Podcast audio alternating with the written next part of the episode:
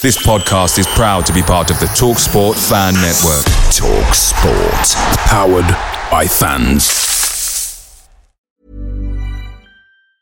As a person with a very deep voice, I'm hired all the time for advertising campaigns. But a deep voice doesn't sell B2B, and advertising on the wrong platform doesn't sell B2B either. That's why, if you're a B2B marketer, you should use LinkedIn ads.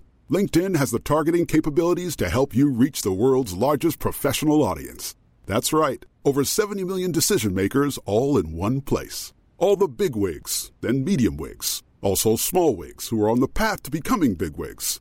Okay, that's enough about wigs. LinkedIn ads allows you to focus on getting your B2B message to the right people. So, does that mean you should use ads on LinkedIn instead of hiring me, the man with the deepest voice in the world? Yes. Yes, it does. Get started today and see why LinkedIn is the place to be to be. We'll even give you a $100 credit on your next campaign. Go to linkedin.com slash results to claim your credit. That's linkedin.com slash results. Terms and conditions apply. The TalkSport Fan Network is proudly supported by McDelivery, bringing you the food you love. McDelivery brings a top-tier lineup of food right to your door. No matter the result, you'll always be winning with McDelivery. Order now on the McDonald's app and you'll get rewards points delivered too. So that ordering today means some tasty rewards for tomorrow. Only via app at participating restaurants. 18 plus rewards registration required. Points only on menu items, delivery fee and terms apply. See mcdonalds.com.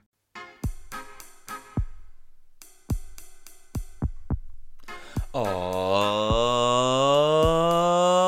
right, we'll stop that there. Right, Maras, how's it gone? Welcome to the Blue Army podcast. This is episode 17, and we are titling this one The End of Season Party. Yes, of course, we will do the usual match report. Myself and Wills are here to focus in on the match report, but I have organised for us to be interrupted throughout the match report with some of the favourite guests that I've had over the last 16 episodes. I think it's going to be a lot of fun to remember some of those voices and have them back on the show. And I've got the same question for all of them. What I want to know is what is your favourite ever football kit and what memories does that football kit spark for you. If you guys want to get involved in that one, smash me some comments all over my comment section. I will be buzzing for that. Right, oh, like I've just said, we have a massive show in store. There is a lot going on on the show. Myself and Wills will kick off proceedings with a bit of a match report, and then we'll have Connor Barton, better known as Seth Aina or Stefana. He's going to come on and tell us how to pronounce it correctly. He is a DJ from the Cumbrian area, and he's going to be DJing our end of season party slash mash report kind of thing. So he's going to tell us how he put the playlist together, and we're going to sit there, and that's going to be playing throughout the episode. We're going to have a little playlist uh, that Connor's made for us, and uh, we're just going to ask him a couple of questions. I mean, obviously, we're going to ask him what his favourite football shirt was and all the memories that go with that. We'll move away from there. That'll just be a quick visit from Connor, and then myself and Wills will jump into the match report. I'm hoping to get to at least the halfway mark of the game before we get joined by the lads from the prawn sandwich. At least two out of three of the lads from the prawn sandwich will be joining us. That is Jamie and Dylan are going to come on and join us. They're going to tell us about their favourite football shirts and if they've got any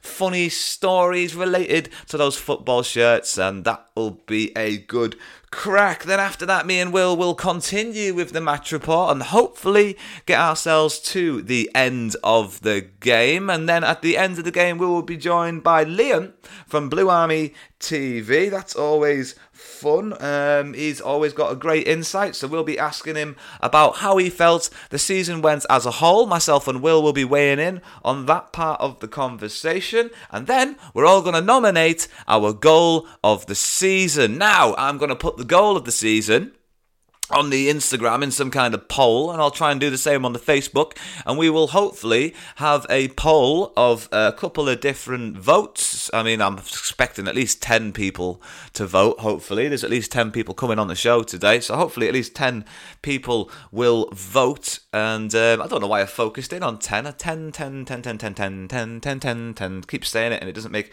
any sense. This is what happens when you sit in a room on your own and you ramble into a microphone incessantly and just try to cover up silences. All of this is definitely staying in. This is fantastic insight. I'm sure you are riveted by this part of the conversation. Anyway, after the goal of the season nominations and the end of the season review, we'll say bye to Liam from Blue Army TV, and myself and Wills will be left at the end to do the big reveal. The big, big, big reveal. Who is the ex Carlisle United pro that I have been teasing for the last three or four weeks. Now, I do want to also reveal right now that this interview is an absolute first ever.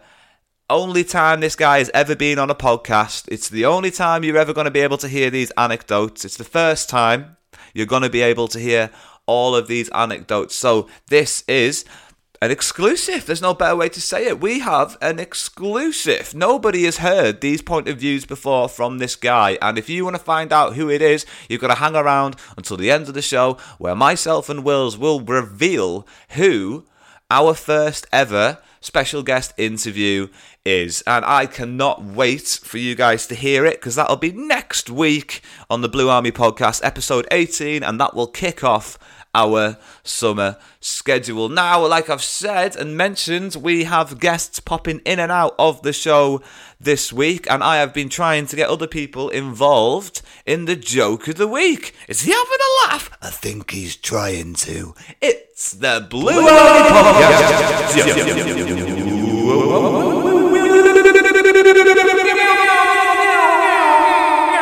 Joke of the week. This week, we are lucky enough to have been sent a joke by episode 7, Tall Paul. Nice to have you back, mate, and here's his joke. Hi there, this is Paul from episode 7. Just wanted to say well done to Skelly and everyone associated with the Blue Army podcast. Been a fantastic listen, and I hope to see another season next season. Um, I've been asked to put in a little bit of a joke in, so here we goes. Why don't grasshoppers watch football? Because they prefer cricket. There you go. Thanks again, guys. Hope to be on next season. Cheers. Get in, Paul, lad. What a cracker of a joke. Thanks very much, episode 7's Tall Paul, for coming back on the show and giving us a joke so we can have a rememberable voice on the show. And speaking about memorable voices, Wills is obviously here on the final episode to talk to me about the match report. We're going to talk to all the guests together. Wills is here for the long haul on the show. Uh, I've already explained to you what's happening on the show today, so we may as well uh, get on with the bloody thing. But first, guys, I just want to say thank you to each and every one of you for listening for the entirety of this season. If you've listened to every episode, you've listened to over 24 hours worth of content, which is a day of the Blue Army podcast rambling, and we really, really appreciate it. And because we really appreciate it, we've put together this banger of a show for you. So, without further ado, I, I change it every time, don't I? Let's get on with the show with me and Wills, and we'll be joined by our DJ friend Sethena, who will teach us how to say his name correctly. All right, let's crack on. Bow bow. Sweet. Well, hello and welcome to the Blue Army podcast end of season party slash match review for the Walsall game. The Walsall game was a bit of a bust, but I will be joined by a couple of people throughout the episode. And first of all, I'm joined by everybody's favorite regular guest in the world, Wills. You all right, man? All right, Skelly. Um, yeah, I guess for you know, there's not much to say about the Walsall game, but there'll just be more for us to talk about the season in general. So Well, yeah, you know, I mean, I think I've I've done pretty well improvising a couple of guests to join us along the way. It's going to be a bit of a roller coaster for you because I don't think you could read my handwriting when I sent you over some notes. So there might be a couple of guests that you might not expect along the way, but don't worry, I'll introduce you to everybody. Okay, yeah, I look forward to meeting people. You know, the other people that you've been discussing Carlisle United with. Yeah, we've all got that something in common at the very least. Now, because it's a party, mate, uh, there's a couple of things uh, that go with having a party. And one of the things I've done a few times when I've been standing in the kitchen at a party, ask people what the favorite football shirt is. I like to know what your favorite kit is, what the favorite most memory, you know, what gives you the best memories, the kit that comes to mind that you you, you just like. What's the one that stands out for you? Do you have a favorite football kit? Well, I like our old deck chair one. The Yeah. um, the well, the the toothpaste one. Do you remember the um, blue? right. that was the one. That was the one. I was a mascot for the Leyton Orient game in. I had to wear that one. My I've father got paid that one thirty framed. quid. I have got it framed on the wall. It was the that first one? Carlisle kit. well, it was the first Carlisle kit that I owned. You know, so it's kind of like a historic kit for me in my life. But also, I really like the kit. All right. Well, is it, go on. Describe it for us. Can you see it? I can't see it now, but I mean, Carlisle fans will know the one. It's um, the one with all the different width stripes, and it, although it is still mostly blue, like a Carlisle kit should be, there's white stripes and there's red stripes all on the front of the kit. I wore it for two or three years because this was back before we used to change kit every season. Yeah. Um, it was, I think it was like, we, we definitely wore it till about 2001 hmm because I remember wearing it at university. But I think we maybe started wearing it 98, 99, what like that. Ah, well, I, I think I think I've got a good picture of, of what we're talking about, and that's going to be a question I'm going to fire at all the guests as they come in. Will, do you know what else a party Excellent. needs? Do you know what else a party needs? A party needs music, and I have sorted us out some music by the way of a very talented DJ who is about to join us right now. I'm going to admit him into the room. Let's see. Let's see if how quickly this happens and how quickly he joins us and, and what goes on. The wonders of technology. I've clicked the button. Oh, hello. Hello, buddy. Can you hear us? Yes, I can. Can you hear me? Ah, here he is. This is the main man. We've brought him in to sort out some music for our party.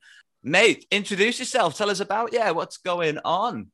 Right. So uh, I'm Connor, uh, also known as Heather and a couple of other names. But yeah, I do music and try and make dances and stuff, and in a weird and wacky way, in my own way. A lot of other people do that sort of thing, but yeah, like I've been live streaming it and videoing it recently, and people have been freaking and being like, "Wow, this is cool." So I've just been trying to pursue it more, but it's good fun. Man, I uh, I really enjoyed the live set that you did the other day, and that's that's how you made the playlist for the show. Yeah. uh, that we're going to be Yeah. playing uh, pretty much as soon as we say bye to you. We're going to do a three, two, one countdown and start a playlist, and me and Will are going to have it in our headsets throughout the show so we can vibe to it, and that's going to be a lot of fun. Um, can you tell us a little bit about? How, how you went about doing that? Can you tell the people out there how you how you made the list? It was live. You were doing it live, weren't yeah yeah so the way it works is normally so djs and things they'll hit play and then the track will play and it's just finished and they can kind of add other songs to it but the way i approach it is i have the songs in things called sequences and the sequences tell the synths what to play and they set they tell the drum machines what drum patterns to play and basically everything plays in like loops so it's kind of like DJing loops constantly and bringing things in and out. So it, it sounds it, it sounds complicated. It is complicated, uh, but you can you can essentially make the songs as long or as short as you want, and you can also have more control over blending one track into another. So obviously, like yeah, everything's original. Everything's all done on hardware rather than in a computer because a lot of people like make music these days on computers. And I just I did that for a lot of years, got bored of it, and then I just kind of thought synths look cool. Why don't I just get bits of hardware and try and do it that way? And like it's just kind of taken over the way I make music completely. But yeah, Where is the uh, the best place to go to find your stuff if somebody wants to? If someone's listening to the playlist throughout the show and they're banging their heads and they're going, "Where can I find Yeah. more of this? Where can we find more of yeah, that?" yeah. Uh, it's all over Spotify. So in the last year, I've done like three EPs and they kind of link together. But yeah, the, I'm on Spotify, Apple Music, just basically any service. I'm probably on there now. So yeah, And that's, uh, Uh, that's and obviously, Sephora, like, places- Sethera, yeah. So yeah. that came, yeah, that came from. Do you know like the Cumbrian way of counting sheep, Yan Tan Tethera? yeah so if you if you get up if you get up to six it's Sethera and my favorite number is six so yeah I like so it, mate. that's I where like that came it. from Yeah, man. A good I job like your it. favourite number isn't 10. 10 yeah is it dick yeah oh, yeah. Right. So what what I'm trying to do, mate, is create like a nice sort of like in the kitchen party atmosphere. It's the end of the mm-hmm. season. We're all just sort of chilling in the kitchen. And I fired Wicked. Will the same question a couple of seconds ago. I'm gonna ask you the mm-hmm. same question now, mate. Do you have a favorite looking football kit? A one that just sparks a memory, maybe? Ah, yeah I, I think I well I got into football quite young originally uh, and I was like into big into Liverpool so I remember they came up out with like a kit from like the 2000s like to 2001 it was like a bright yellow kit it looks absolutely ghastly but that's the one that I can just remember as being like wow that's really cool like you don't see Liverpool wearing yellow like yeah so probably that one.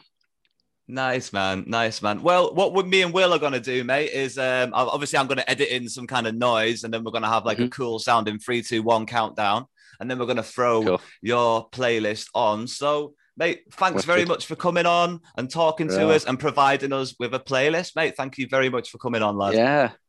Any anytime. I'd I'd I'd do it again. It was good fun. So yeah, just give us a shout if you need me.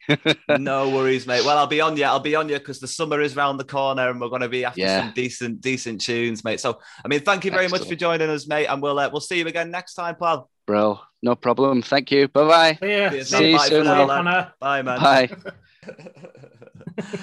right, beautiful, mate. Beautiful. Um, right, just back down to me and you, Will. What did you think of our first guest? Nice lad.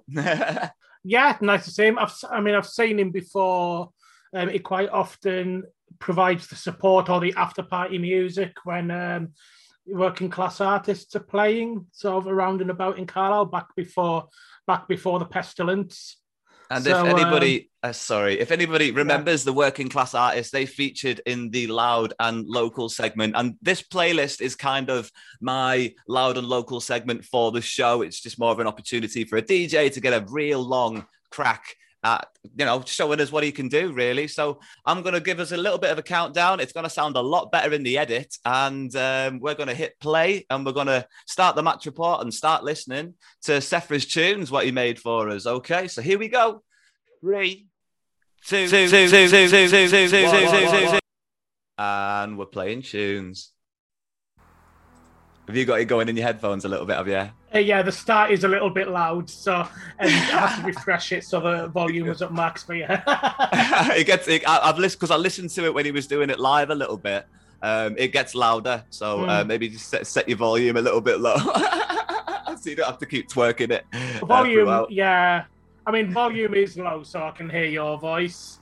Even Yeah. though I could probably hear your voice, even if I had the volume up up, up on the highest. Oh dear. Oh man, here we go. Right. So, what we always like to do, mate, as when we jump into our match reports, is uh, do the Carlisle United starting lineup for the game for the match against Walsall. So I'm going to kick it off with some tunes going in the background for a change. That's pretty different, isn't it? Um, the Carlisle United lineup is as follows. There was Farman in goal, Tanner, Anderton, McDonald, and Armer across the back, Riley, Guy, and Mellish in the midfield with Patrick, JJ and Toure playing up front. Now, there was an injury in the build up to the game, and it saw McDonald go down uh, during the warm up. And so, uh, no, sorry, Hayden went down during the warm up, and, and, and McDonald was Yeah. the replacement there. Um, a really unfortunate uh, sort of way to bow out. Um, really unlucky. Early on in the game, Jon Mellish was was was getting noted down by the referee, and it got me thinking about next season and the terms of who's going to sign a contract, who isn't going to sign a contract, and the possibility of us needing a new captain, uh, somebody that starts a lot of games and a vocal person. And it got me thinking that this is something that could maybe make Jon Mellish an even better player, giving him the captain's armband. I think it will give him a lot of uh, confidence going forward. Uh, what do you what, do- what do you think about the Carlisle United captaincy going forward? I don't think Anderton's done anything massively wrong. I just don't think he's Yeah. played enough games to be the, the, the full time captain.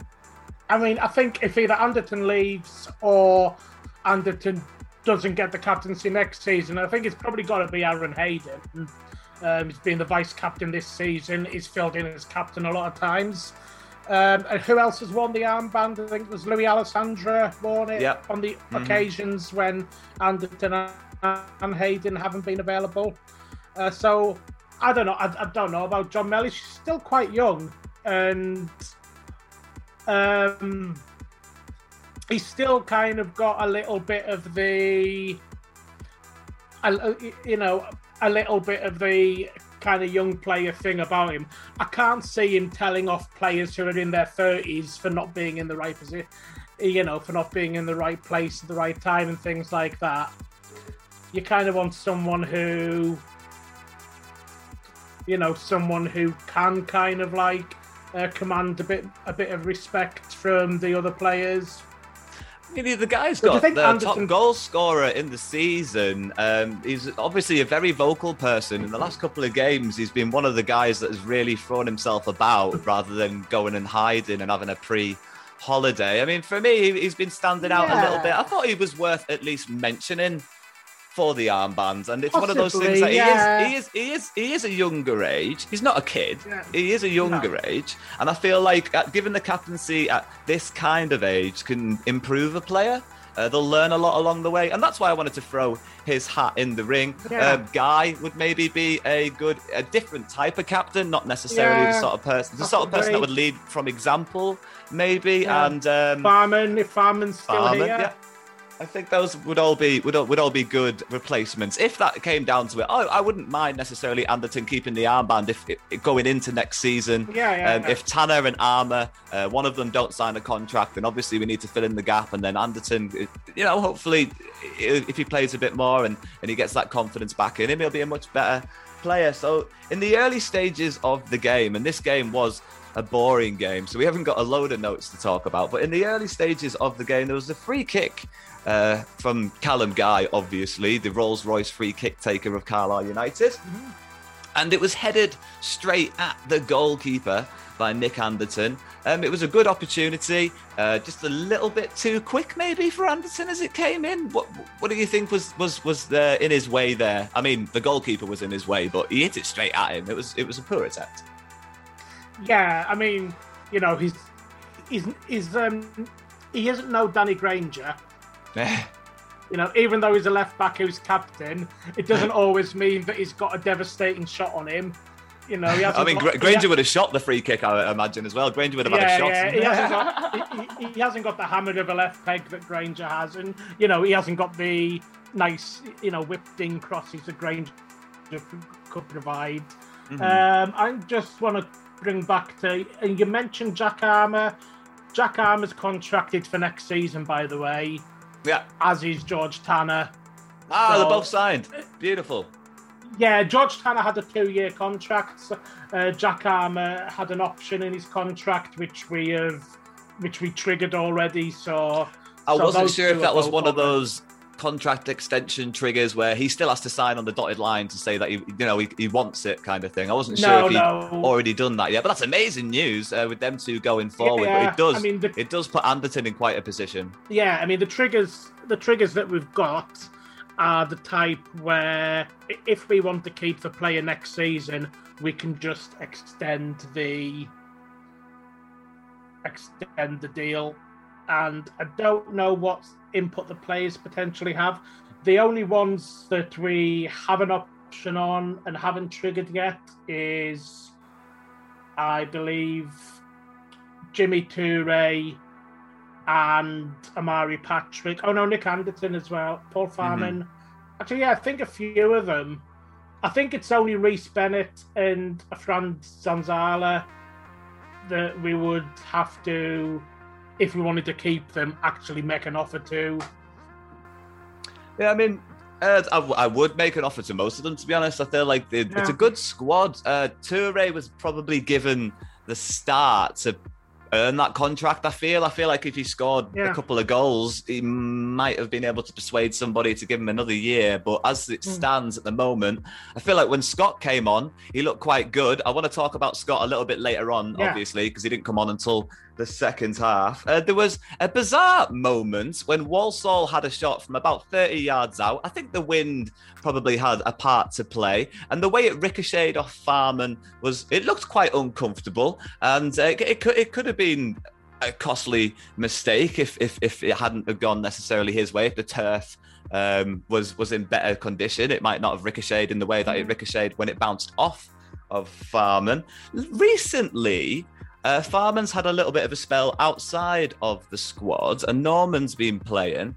And I think that was down to a mistake that Farman made on his front post in a game where he let a goal in while we were chasing the playoffs. And it was a bit strange, to be honest, to not see Norman get the nod for a third time in a row and, and start this game. How did you feel about? Um, I mean, Farman being in goals, great. I don't feel like he's to sign the contract. I've said that enough times, but Yeah. Where where where, where do you, where do you go from here? Do you, do would you have started Norman? Um, maybe, yeah. I mean, maybe behind the scenes, um, Beech fe- felt that he wanted to have one last look at Farman, or maybe he wanted to give Farman a start because it would increase the chances of him signing a contract. I think with um, with Norman, the games that he's played recently, I think that was because we're coming towards the end of the season and he's one that we've got in mind to still have next season. When we originally signed him, he was going to be the number one, and he was unfortunate with an injury that let Paul Farman come in and nick that number one shirt from him. But he's still, I think, part of our plans. Magnus Norman. He's he's only 24, which is young for the goalkeeper, and so I think Chris Beech just wanted to he didn't want to go through the whole season with Norman not getting a start, which I don't think he did. I think he's only he'd only started in the um, in the other kind of sort of cups before then. I don't know if he's actually started for us in the league. So um, I think I think that was the reason why Norman. I think it was probably more that than the mistake Farman made, because I don't think it's good man management to drop a goalkeeper for one mistake. And so I don't think that's what I don't think that's what Chris Beech was doing. I think Chris Beech just wanted to give Magnus Norman some games because he didn't want to go through the whole season with this guy who is signed as a number one and still has plans for next season, not making a start. I don't know why he didn't start against Walsall. Maybe there was reasons why he felt that he wanted to give his established number one the game on the last day of the season. Yeah, I mean, I feel like we've talked over the goalkeepers to death over the course of this podcast, Yeah. and I do apologise if anyone gets bored of, of that. But if you get more mail, if you get more Wait. messages about it. but if you're, if you're not happy with, if, you, if anyone listening isn't happy with Liam's views on goalkeepers, be sure to let him know. Uh, DMs are wide, wide open. Bring it on. right, sorry, sorry. Um, there was some amazing work done by Omari Patrick on the right hand side during the first half. His footwork was sublime on a number of occasions. That his reactionary, uh, tippy tappy, just athleticism, where he can just sort of like bish bash round you, bish bash round you as well. It's really impressive. Um, he worked really hard on the right hand side and then spotted Armer steaming in at the back post and he was running his little legs off. And the diving header, after being picked out by Patrick, just ricocheted off the goalkeeper's knees also it just it was oh it looked so good it would have been great to see Armer score and it was just really unfortunate but a great flowing move from Carlisle United and it gave you hope to think that it might be a good game yeah I mean, we're unlucky there and at that time as well I kind of thought this is going to be an exciting game and I think we're going to win it kind of like the Leyton Orient game before where pressure's off but that can kind of sometimes make the game a little bit more free flowing and a little bit more good play. At the time, that's what I thought we were in for. Yeah, I was hoping for a slightly better game after seeing that opportunity, and it just didn't work out that way. Right, last game of the season, two teams that have got nothing left to play for. Probably we got the performances what we expected. But what you expect, expect sometimes when two teams have nothing to play for is a bit of a lackadaisical defence. And we got a moment of lackadaisical defending from Walsall, and Gime Toure stormed through. And this was his moment to get his, I think, fifth goal of the season. It hasn't been a fantastically fruitful season for the lad. probably be his um, third, yeah, third league goal. It would. Be. He's, he's got two league goals, and I know he's got one goal in the League Cup. Yeah, um, just not, uh, just just didn't take his opportunity. It was good goalkeeping, really strong hands, but just unfortunately didn't take his opportunity. Would you hand Toure uh, another contract for a year? Would you give a punt? Would you give him six months, maybe? Would you would you take another chance on Toure going forward? I'm going to. I mean, like, I don't know how much money is on. You know how much of our budget it would use up to keep him, but assuming that it's something that we that we can live with, yeah, I'd I'd, I'd, I'd give him one more season or one or, or maybe just six months because there's a player in there and it hasn't really been the best season for him. And you know we we heard sort of earlier on in the season that he wasn't really enjoying living in Carlisle during the pandemic because he didn't know anyone and he couldn't really go out. And and you know the other players the the British players they're going home at the weekend to be with their families. And so Toure being French you know the, there was nowhere for him to go. So you know, uh, Chris Beech did mention at one point that um, you know he wasn't really he wasn't really in the best of shape psychologically because he was just spending all his time just alone in his flat, which you know I can, I can understand if that's kind of affects his play because psychology you know psych, psychology does affect performance and he, he's, he's shown some good spells and I'd kind of I'd kind of like hope that if we give him six months, we might see something different from him. If he's if he's if he's in a bit of a better mindset, if the if the lockdown restrictions are lifted, and if he is able to kind of socialise or go and visit his family from time to time. It sounds like he's had a bit of a tough season. I feel like in the in the last game, he played really well. He had some really good, interesting yeah. footwork, just like Patrick in this first half.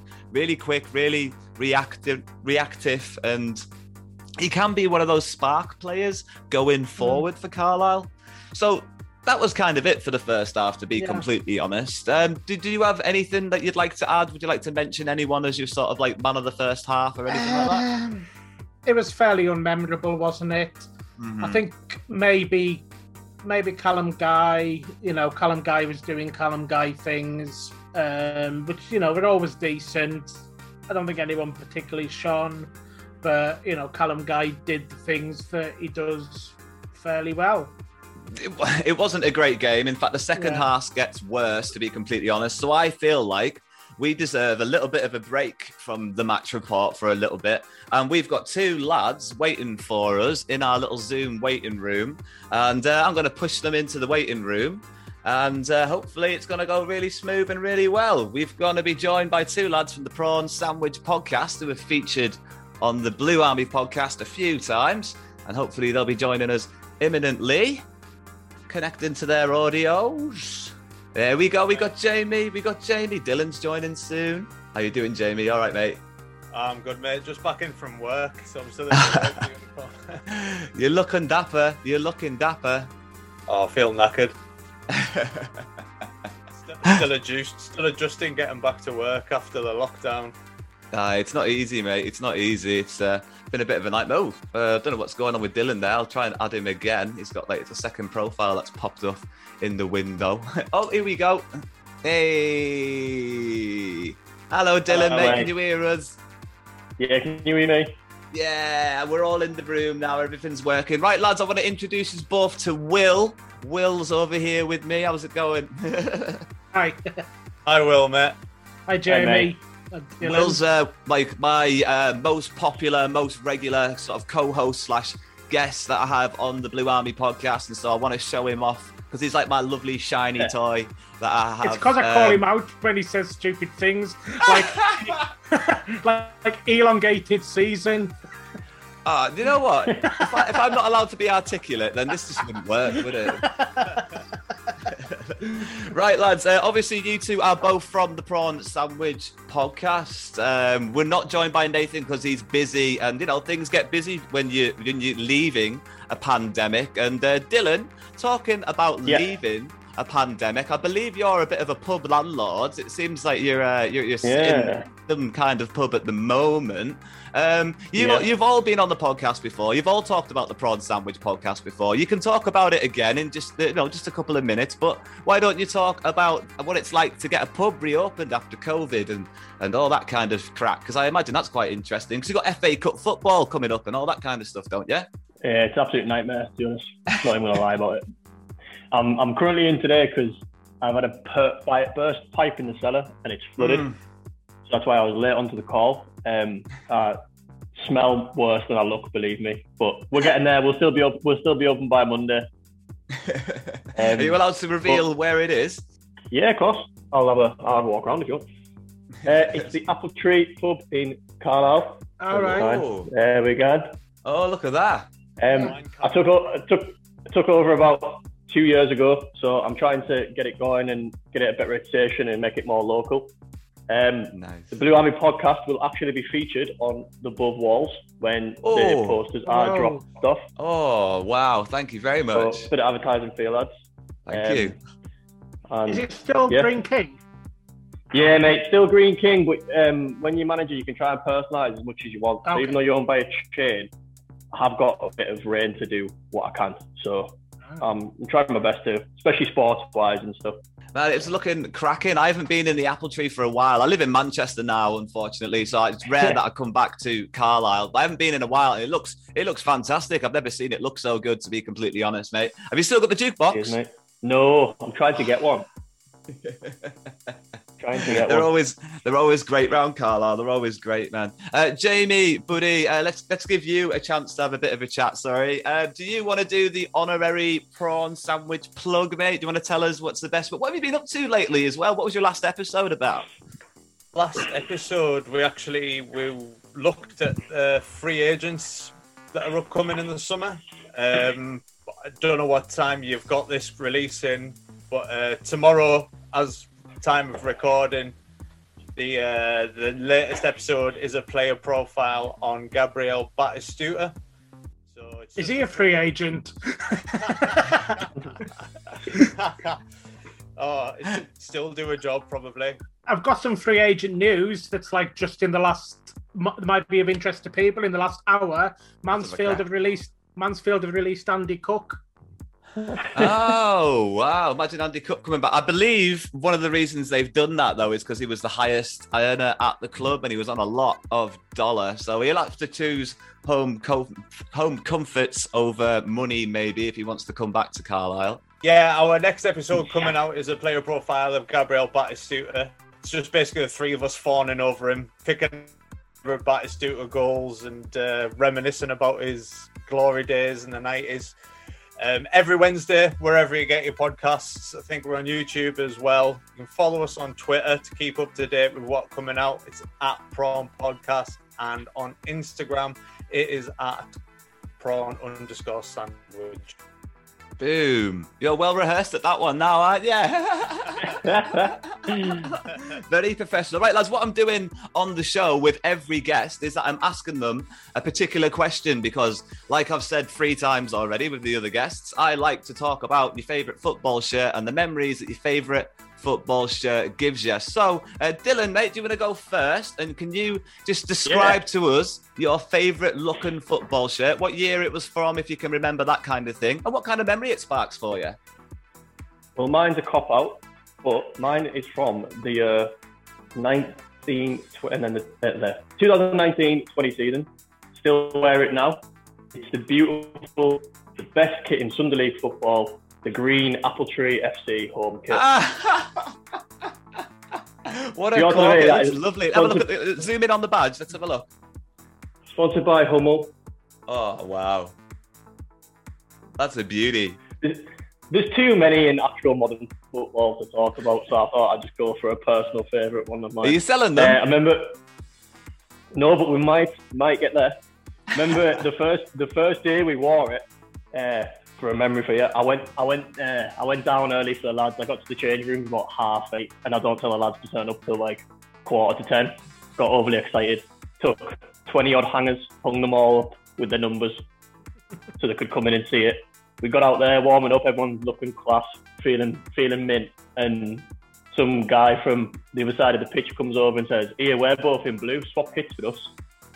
And basically, I was I was striker just turned around and went, "We've just watched these today. These are the best kits in Carlisle. You can fuck off." Now, wait, you showed us you showed us on the Zoom call what it looked like. Yeah. Can you give us can you give us a bit more of an audio description about the shirt? Sorry. Yeah, of course. So it's like a, a dark green. Um, we went for green because no one in the Carlisle Six in the League wears green. There's a lot of red, yellow, and blue out there. Um, so we were like, right, what can we do? We went for green. Goes with the apples. Blah blah blah. Uh, it's got white Hummel trim with uh, like the classic, some of the classic Nike shirts with the Hummel arrows down the side. Uh, white badge and just to get my mate a little bit of a plug, it's sponsored by JB Carpet and Vinyls. And anyone needs a carpet or laminated flooring in Carlisle, that's where you get it. he sponsors us, and uh, the the numbers on the back are white as well, so it's all green and white. Um, but yeah, It looks a lovely kit, mate. It looks a, it's a, it looks a lovely kit. Thank you Uh, very Jamie, much. No problem, pal. Uh, Jamie, uh, what about yourself, mate? What's your, what was your uh, favourite kit? My favourite kit of all time is the Sunderland away shirt from the 2000-2001 season. Um, it was my first full season supporting Sunderland, and uh, so I got all the kits that year and the away kit. I'll show you on the camera. Oh, This, oh, uh, that one. Yeah, quite a subtle white number with a collar. I love a collar on a football shirt. Uh, the printing on the back was like a lovely red. Ah, Julio. you can see on there. Um, my original one I got I got in long sleeve when I was like 11, 12 year old. And just through wear and tear, it had loads of pulls in it. The sponsor was completely off. The name on the back that I had was just torn to pieces. So I found this. There's a guy that does shirt printing. You can find him on Instagram and Twitter. Um, cutting edge shirts, and he can source also like all kinds of like name printing and stuff like that. So I got the replacement one that I bought last year sent to him, and he put the Arca 33 and the Premier League badges from that season. So it's proper felt as well. You know the nice smooth uh, felty feeling numbers from back in the day. Oh yeah. That's the printing that I've got on there. So yeah, it's a white shirt, little red trim on the on the short sleeves, a little red on the neck where the collar is, but just it's a nice feel, nice shine to it, and a lot of good memories in that. Uh, like Kevin Phillips scored a hat trick away to Bradford wearing that shirt on Boxing Day in 2000, and uh, yeah, just as I say, because it was my first full season for Sporting Sunderland, it's a special shirt to us. Man, well, lads, thank you very much for sharing your memories with us and joining me for a little bit. Um, it was amazing to have you on in your respective episodes. I believe Dylan, you were episode thirteen, and uh, Jamie, I think you were episode eleven. Maybe we don't. Well, I can I can double check and edit something in. but yeah, lads, thank you very much for joining us today. And uh, unfortunately, Always, me and Will have to get on with a another nil nil match report. We're going to talk about the second half of the Walsall. game. So uh, that's what we've got to crack on with. So we'll leave you guys to it. Thank you very much for coming on, lads. Cheers, lads. Keep up the good Yeah. work. Take care, Thank guys. you. Cheers. There we have it, mate. You've met the prawn sandwich, lads. You've you've had two of them at least, Yeah. anyway. lovely fellas, lovely fellas. Right, are you ready to get on with the second half, mate? Yeah, let's do it. All right, okay, no worries. Well, it was a very, very eventless opening couple of minutes in the second half. Some incredibly sloppy football being played, uh, passes going astray all across the pitches, uh, tackles flying in, which were just clumsy, the ball ricocheting from head to head to head to head to knee to head for most of the opening exchanges in the second half. And to be honest, mate, I didn't have that much of a highlight for at least about half an for about half an hour, I would say. Um, but what happened before the half an hour mark is my man Cheddar's Chedwin Cheddar Scott Chedwin Scott, the guy himself, the the non-league Jamie Vardy hope that we have that sits on the bench. He looked sharp when he came on, and I really liked the way he played. It's the first time I've been able to zero in on him for a couple of minutes and watch his style of play. And what I noticed about Chedwin Scott, mate, is that he is the type of striker that looks for space. Okay. There's obviously the type of strikers that like to hang off the last man and then beat them. Uh, that's like your Offrande Zanzala types, uh, the big, strong sort of strikers, or even your Lewis Alessandra types like to hang off the last man. But Chedwin Scott, when you watch him play, he goes where the space is. He wants to be wide open. He wants to receive the ball to his feet, and he's not scared to run past defenders. And there was an opportunity about three minutes after he came on the pitch where Toure managed to do a nice bit of footwork, and Scott was in a lot of space. Um, just on the edge of the 18 yard box, and Toure just didn't give him the ball. And I couldn't believe how wide open he was, um, not, not getting picked up in that position. Um, would you have expected to see a little bit more of Chedwin Scott throughout these last three or four games? And also, I'll throw into that same hat Dixon and Charters. Uh, I've come to the conclusion that Scott is still kind of like learning his trade at this level and still kind of becoming accustomed to professional football. He he certainly he had more effect of the game yes uh, the other day than he had done in the previous cameos. I mean, he got more minutes. It's, He looked like he was he looked a bit more comfortable in it. Um, but yeah, I've just always kind of like because he's not had that much opportunity, I've just kind of gone with the assumption that um, he he shows promise. He's been playing for Hebden Town, God, God knows whatever level they're at. and you know, he had a spell with Newcastle's academy. And you know, Hebden Town won the FA Vase last year. Did they? oh well, I stand corrected. Boom. He's yeah. I mean, like when we signed him, I thought, is he going to be someone who goes into the team? And he didn't.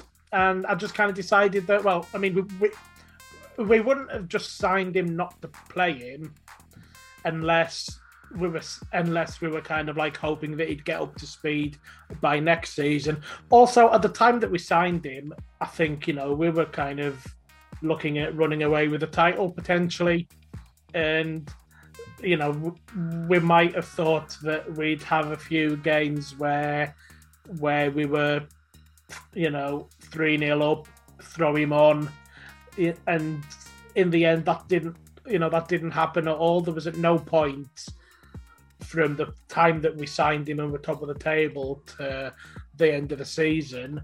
Don't think there was. I don't think there was any point where we were comfortable enough in a game that we could just say, "Yeah, stick this lad on." And same goes for. I think. I mean, Charters.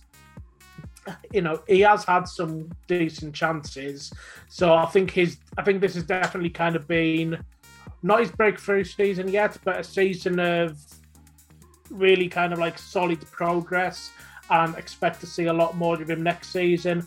But you know, you can expect you, can expect a bit too much sometimes from these young lads and kind of think that you, know because the show promised that maybe there should be getting more chances. But when we're going through a spell of you know 13 games and we only had one win, it's probably not the time that you want to be. You know, it's it's not really the experience that you want uh, 17, 18 year old to have. Yeah, Uh, I like I'm just I- you like you- you're a good you're a good anchor to my sort of like whimsical nature when it comes to football because I would be a terrible uh, football manager in real life. Yeah. when You you, know, uh, listen, yeah, when you listen to Radio Cumbria, are- you more of a James Phillips than a Chris Lumsden? I don't listen to Radio Cumbria, mate. I listen All to the right. away commentary.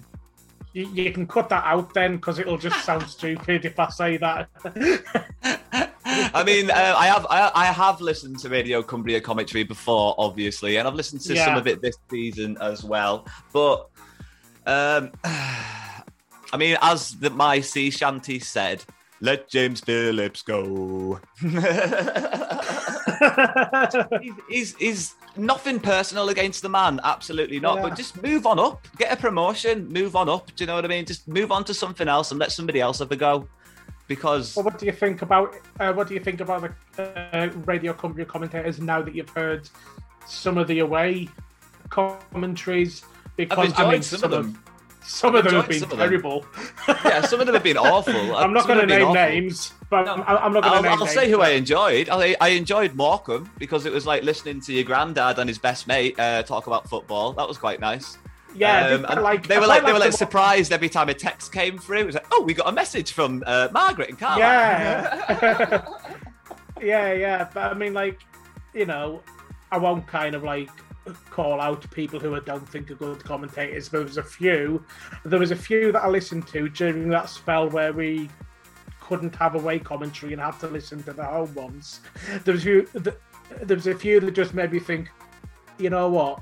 James Phillips is a pretty decent commentator. He's just a jinx. He's just a jinx. He's a Why he massive. to- He, is a massive jinx. Why does he have to say things all the time? Like, like just like, don't jinx it. Just don't. Uh, just- I remember yeah, there I'm was not- one time. There was one time a few seasons ago when we were we were one 0 up. I think we took an early lead against Notts County, and James Phillips said something along the lines of, "Don't worry if you're listening, Carlisle fans. We're gonna thrash these." And I think we ended up losing. And it's just like, why, why do you say stuff like that? He's just such a jinx, you know. And I think he'd do good at like any kind of commentary, not necessarily just football. I think he could move on and do cricket or tennis or just move on up. Just use that CV and the experience that you've got and give someone else a go in that position. Because there's so many people in Carlisle that would climb over themselves to get three years of being a commentator just to get it on the CV. Uh, Absolutely. Yeah. Um, It's a difficult job to be thrown into, though. You kind of Oh, want absolutely. someone with a bit of experience. Yeah, true, true, true. But um, at, at the same time, it's the, the experience is different these days, isn't it? You can find people on YouTube, you can find people doing podcasts, or um, you know, you could just find talent from absolutely anywhere uh, that and give them a go because you can train them. They can just sit in a studio and watch live games, and you can train them. You know, you can do a bit of tra- media training or something. I don't think commentators get training because I don't think it. You know, I think you, they've just got to do it. If you offer a YouTuber think- half the amount of money that you offer James Phillips, and you stick him in a studio for six months, and you make him watch tapes and record himself and listen to himself back, by the time the season starts, you've got a decent commentator. Okay. that was a bit of a tangent. I, I don't. I don't know if you're going to actually use that because we've kind of We'll went on a bit there. No, it did. I mean, we'll see how much we end up using. I don't know if I'm gonna I'm gonna leave in. Um, it wasn't a personal attack on James Phillips. I said it wasn't personal. It wasn't personal. It was just that you know I think he's talented enough to move on up. That's all. That's all I'm saying with a big smile All on my face. Um, well, I'd like to mention about Well, the Chedwin Scott. Go on, sorry. Yeah, that was kind of what we were talking about. Oh yeah, because the point I was mentioning is that James Phillips is often the one who's kind of like, oh, this player should play. Um, you know, Dean Furman should play more, Chedwin Scott should play more, uh, Taylor Charters should play more, and then Chris Lumsden's the like, well, I've been there and done that, and like I know what it's like being a player in these kind of situations. and he's, like so your Chris Lumsden impression, it was really good. really, really good. No, I'd say uh, Ched- I'd say Chedwin Scott is. Uh, oh, what a party we're having! Uh, Chedwin Scott is probably um, right. What I noticed about Chedwin Scott when he did come on, obviously the movement was fantastic, trying to find space. Really impressed by that. He did get fed in once behind. Um, it was a difficult effort. It went well far over the bar it didn't really matter that much. It was a half chance, probably less than a half chance. He did well just to get on the end of the ball. What I will say about him is that he probably needs to get in the gym over the summer because he's not six foot. You know, he's not a big, tall lad, but I think he's got the potential if he can, you know, get his arms up and get him round defenders and just be a bit more physical. I reckon you've got a hell of a player there because if he gets in the positions and then he can hold his man off, He's, we've got you've got yourself a hell of a player there going forward. At least I hope so. Right, so the best chance of the half fell to Walsall in the last minute of the game, I would say. Poor composure as Walsall broke through. He kind of left the ball behind him in a fashion that it's just a poor control, poor composure. He was running through with the ball quite well. And Farman was really confident and came out and, and saved quite well um, and obviously got us a point that doesn't necessarily mean a lot, but it does mean something that he was trying right up until the last minute. And if that is the last time he plays for Carlisle, then at least he can hold his head up high and say, I, I gave a decent performance. I didn't bow out early, you know, and, and he had a good time. But that's about it, mate. The second half was just eventless, really. Do you have anything to add about the second half? No, I mean, you know that both teams are. Um, the only thing Walsall really, really poor. And to change the subject slightly from Carlisle for a second, they because they've just sacked their manager, they need to make changes next season because they could be one of the teams in trouble if things if things don't change much there. That kind of just makes us feel a bit more disappointed that we couldn't go out on a bit of a high. Yeah, I mean it was a bit of an anticlimactic. Um, looked like the players were already sort of on holiday a little bit too early, especially just the whole second half was just one of the most boring second halves in the world. And I know somebody yeah. that would probably agree with us and uh, would like to come and talk to us about the Carlisle game, and he can give his views a little bit. Um, please welcome Liam from the Blue Army TV YouTube channel. He should be diving in the room right now. Here he is. Whee! Hey. Hello. Hello. This is this our hello, first clean shaven guest of the season? yeah. hats off to hats off to Liam. How are you getting on today, mate? You all right? Uh, not bad. Welcome, welcome to the end of season Blue Army podcast, uh, episode seventeen. Uh, this is Will's. Uh, you've probably heard his voice before. Hello. Hiya. And um, yeah, um, I got you in today to talk a little bit about the Carlisle game against Walsall because it's quite hard to find talking points about the Carlisle game against Walsall. what were your last thoughts of the game? What were you, when you when we finished the season and the time was up? Uh, what were your thoughts on the Carlisle game? Um, it was one of them ones where I didn't want it to end because I didn't want the season to end, but at the same time, it was such a dull game. but it was such a such a dull game that I was just like, you know, surely we can finish off with a bang and not this yeah. dross, you know. It, it, it is bittersweet that the season is over now after all that. I would uh, I would point out as somebody that might agree with you. There was a player that was playing quite well, probably the standout player for me, and I'm going to give him my Foxes feature man of the match. Jack Armer has had a great season. He had a really good game going forwards. He got into the box early on. Uh, he really got himself a bit. And I think the end of the season has probably came a little bit too early for him because he seems to improve week in, week out. So that's my Foxies feature man of the match. Uh, Will, who's your Foxies feature man of the match? Um, I'll give it to Callum Guy, which I think is the same that the sponsors went with. Um, or did he get player of the season? I don't know. It's it's difficult to pick out a man of the match. Yeah, yeah, he did. Um, yeah, I'll go with Callum Guy. Ah, fair enough. Uh, Liam, yourself? Um, yeah, I'll probably have to go with Callum Guy as well. He's just been superb, hasn't he? He's had a great season. Yeah. So even in like uh, games like the Walsall one that are quite poor, you can still rely on Callum Guy to do Callum Guy things. Yeah. I like that. I like that. Um, so obviously, there's been some end of the season awards that have already happened, and um, Callum Guy mopped up most of the awards. I do have them written down somewhere. I'll quickly blast through them. I was going to do it in, in the opening exchanges of the show, but um, sort of fell away from that.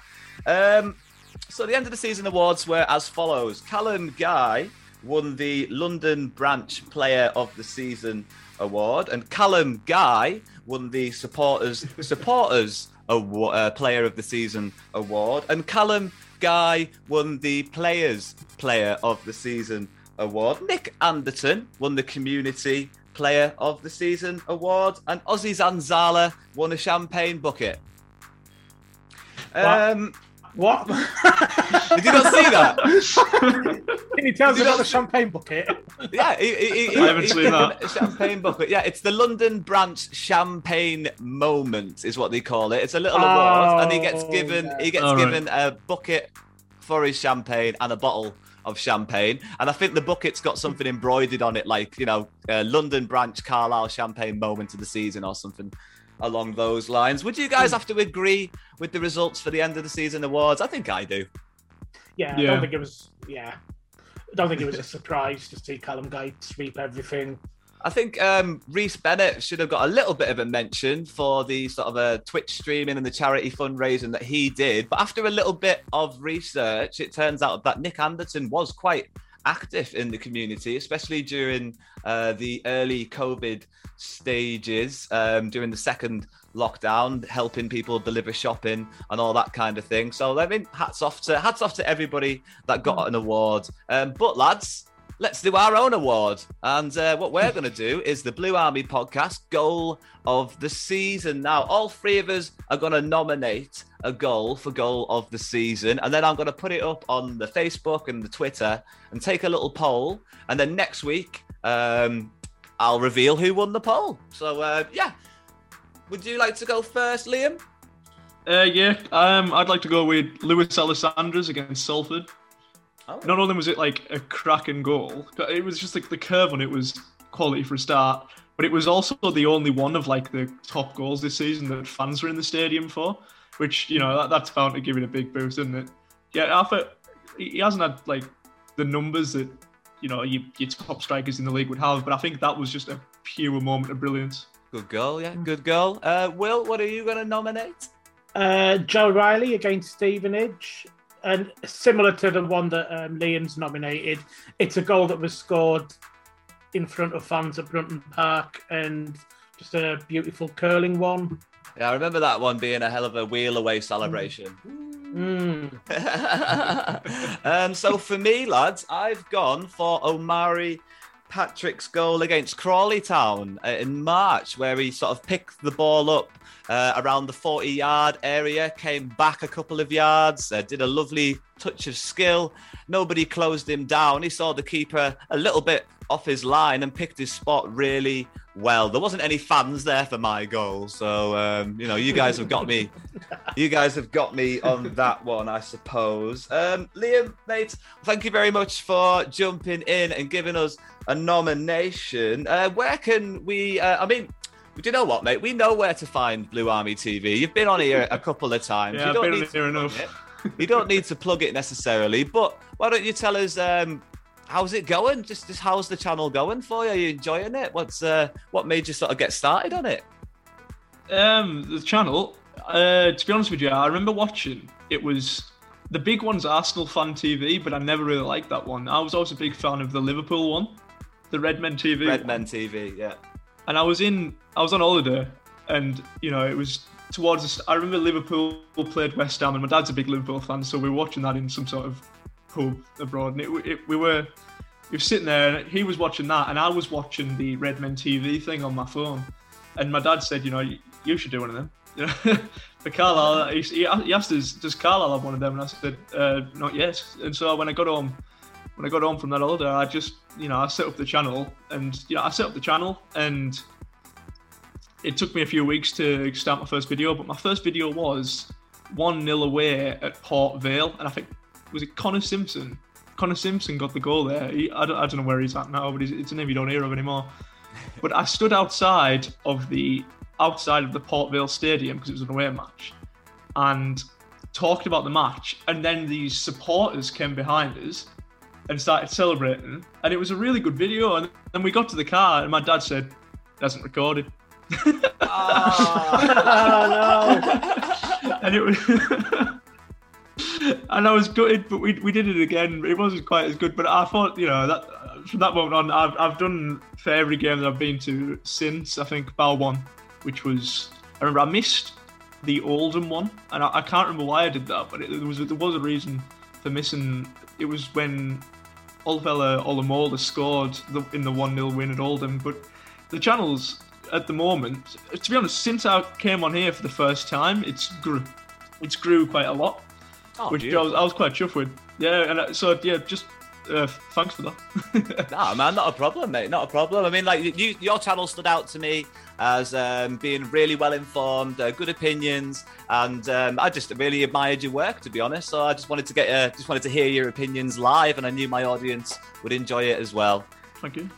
It's an interesting story about starting uh, a YouTube channel, and obviously buying equipment for different things is a bit of a challenge along the way. Um, do you have any advice for anybody that might start a YouTube channel going forward? Maybe a, a good place to look for a microphone or headsets or internet connection? I don't know. I think with me, I'm still just using the same mic that I had at the start and just my phone as the camera.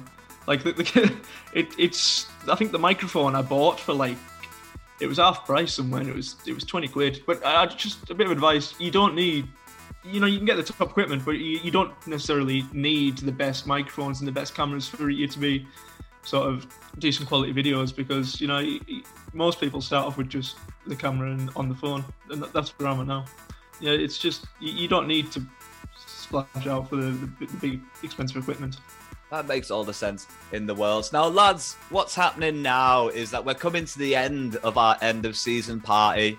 Uh, there's a couple of people feeling a bit down. They don't want to go home just yet, and they want to say a couple of final words about the season. Um, Will, can you go first, mate? Can you can you just tell us your thoughts of the season as a whole? Now you've had a couple of days to digest the uh, the last game. Well, it's it's been a season like no other I've ever known.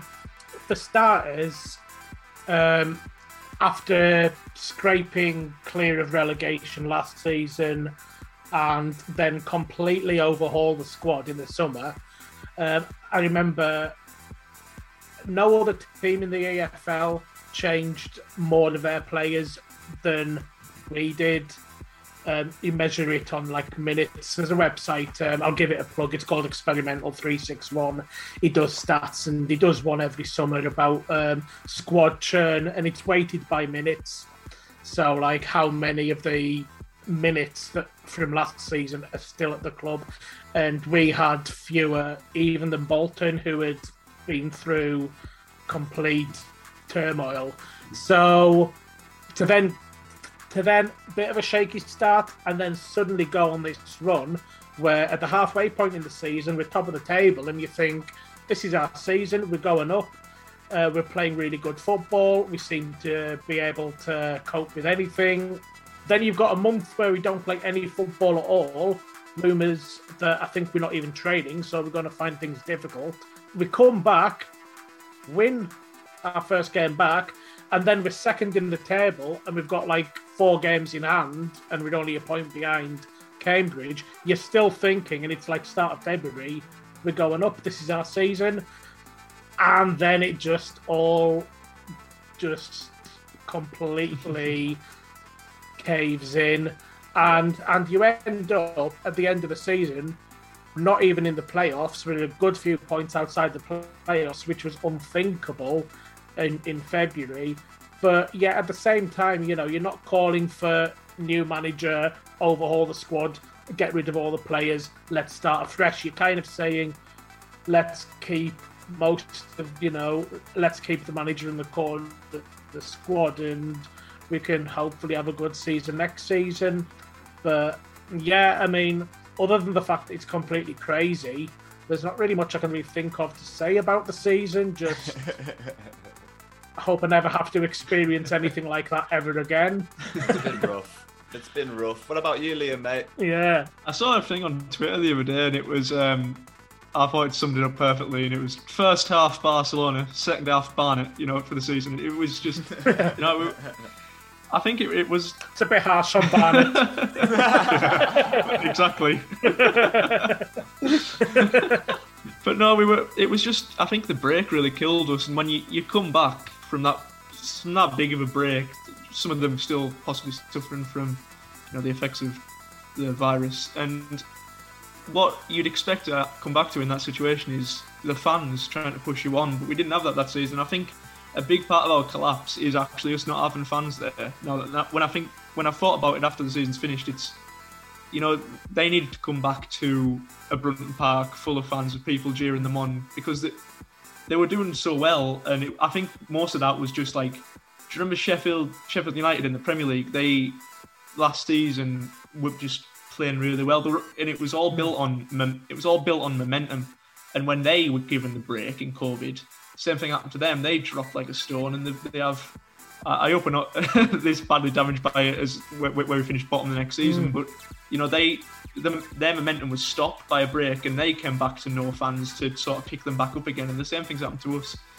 But it's it's you know it's, it's disappointing. I think what Will said was massive, uh, massively important. Is we don't need a massive rebuild in the summer like we have done last few seasons. You know, under Steven Pressley and you know the start of this season. Yeah. But because I think our squad, our core group of players don't need to be changed at all. And instead of us shipping them off and trying to get in the best replacements, it's a matter of we need to keep all of them, which is you know it's a refreshing change over the last uh, few years.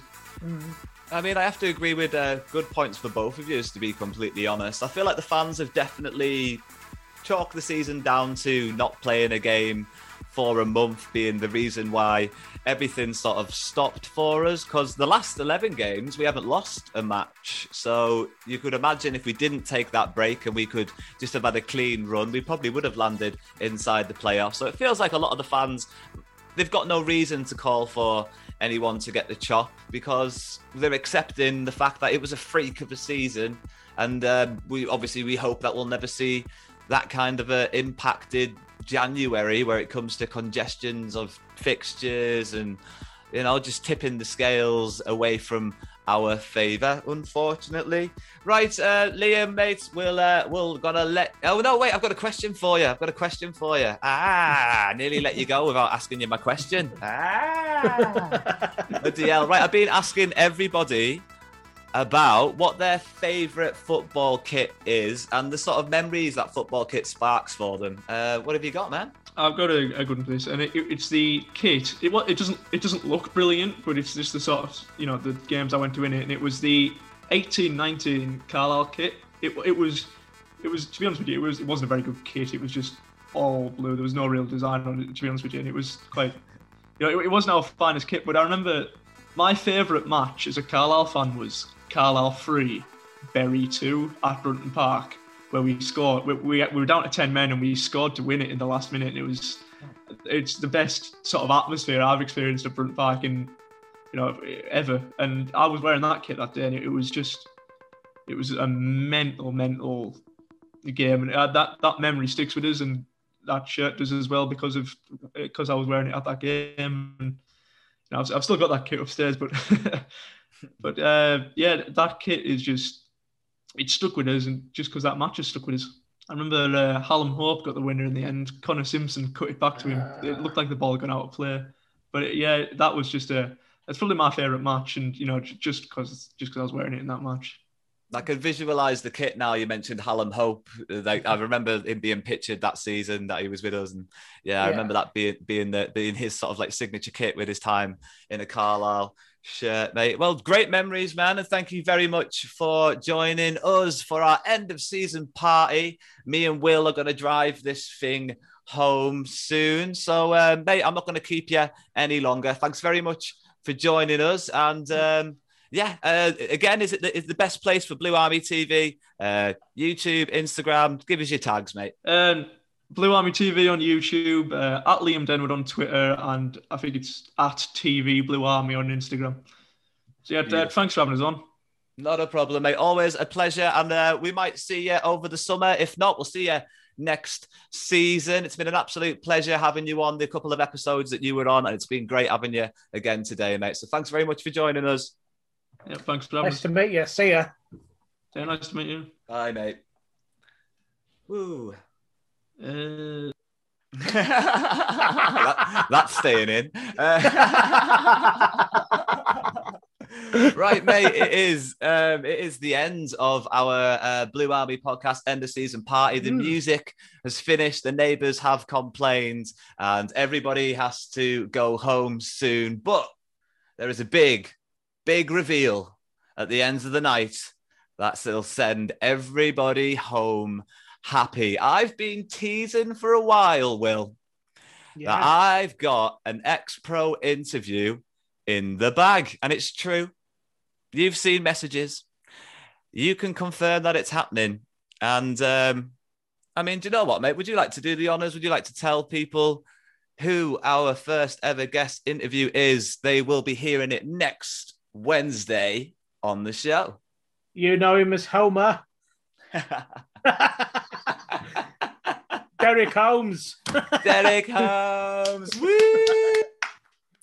I want to say thank you very much to Derek Holmes for joining me for an interview. It was fantastic. By the way, it is an internet first. Derek Holmes has never been interviewed on a podcast before. I, I, uh, I can't believe my luck, mate. I am going to break my numbers records with this amazing exclusive content that I have in the bag. The insight of Derek Holmes' interview next week is absolutely enthralling. He does not hold back. He is great when it comes to being open and honest. And he was quite funny in moments as well, especially when we got towards the end of the interview. And because it was my first interview, um, I- was a bit nervous at the start, and you'll probably hear it in my voice. Um, but by the end of the interview, we were having a great laugh, and uh, I really appreciate Derek. And Derek has agreed to come back on the show at some point in the future to do another episode, or even do a triad of episodes. So, what the plan is going forward with Derek is either we can do a before his time at Carlisle United interview, we could do an after his time at Carlisle United interview, or we could just do a fan forum and you guys can send in loads of emails with questions that I didn't ask uh, about his time at Carlisle United. And um, we, I can just ask him those questions, and we can do an hour just asking questions that you guys have sent me. Um, so yeah, we've got all that to look forward to. The Derek Holmes interview is next week. Will, thank you for joining me Yeah. for the end of season party. Yeah. It's been good. been been emotional. It's been good to see all these. It's been good to have all these people on. Yeah, it's been different. It's been different. I think I'd like to do a bit more of it uh, going into next season. I'm going to change the format slightly. Um, we are going to hook up again in the future with our Zooms and our recordings, and we're going to do an episode about recruitment and the sort of summer targets that Carlisle might want to look into. We're going to give a little bit of an insight into more free agents that Carlisle might be able to sign and maybe give a wish list of things that we'd like to see next season. And of course, give our prediction for where we think that Carlisle are going to finish next oh, season. so we're going to put that on the line before we even make any summer signings. right, Will, thank you very much for joining me. I cannot Yeah. believe how much fun it has been. I am wiped out with the amount of fun and laughter I've had. Oh wow, yeah. It's like watching that Walsall game all over again. I'm glad. I'm glad we had some help to get us through that Walsall match report. It, that second Yeah. half would have been a very tricky affair if we didn't have anyone jumping in and sort of saving our bacon. So, Will, I'll be honest, I can't even remember the game. you, you did well to coast through it. And I was worried you were going to come to me with a really specific question, and I was going to, can't remember. No, you know we like to play it here, mate. We like to play it loosey goosey so we don't get nasty messages about not getting statistics correct and things like that.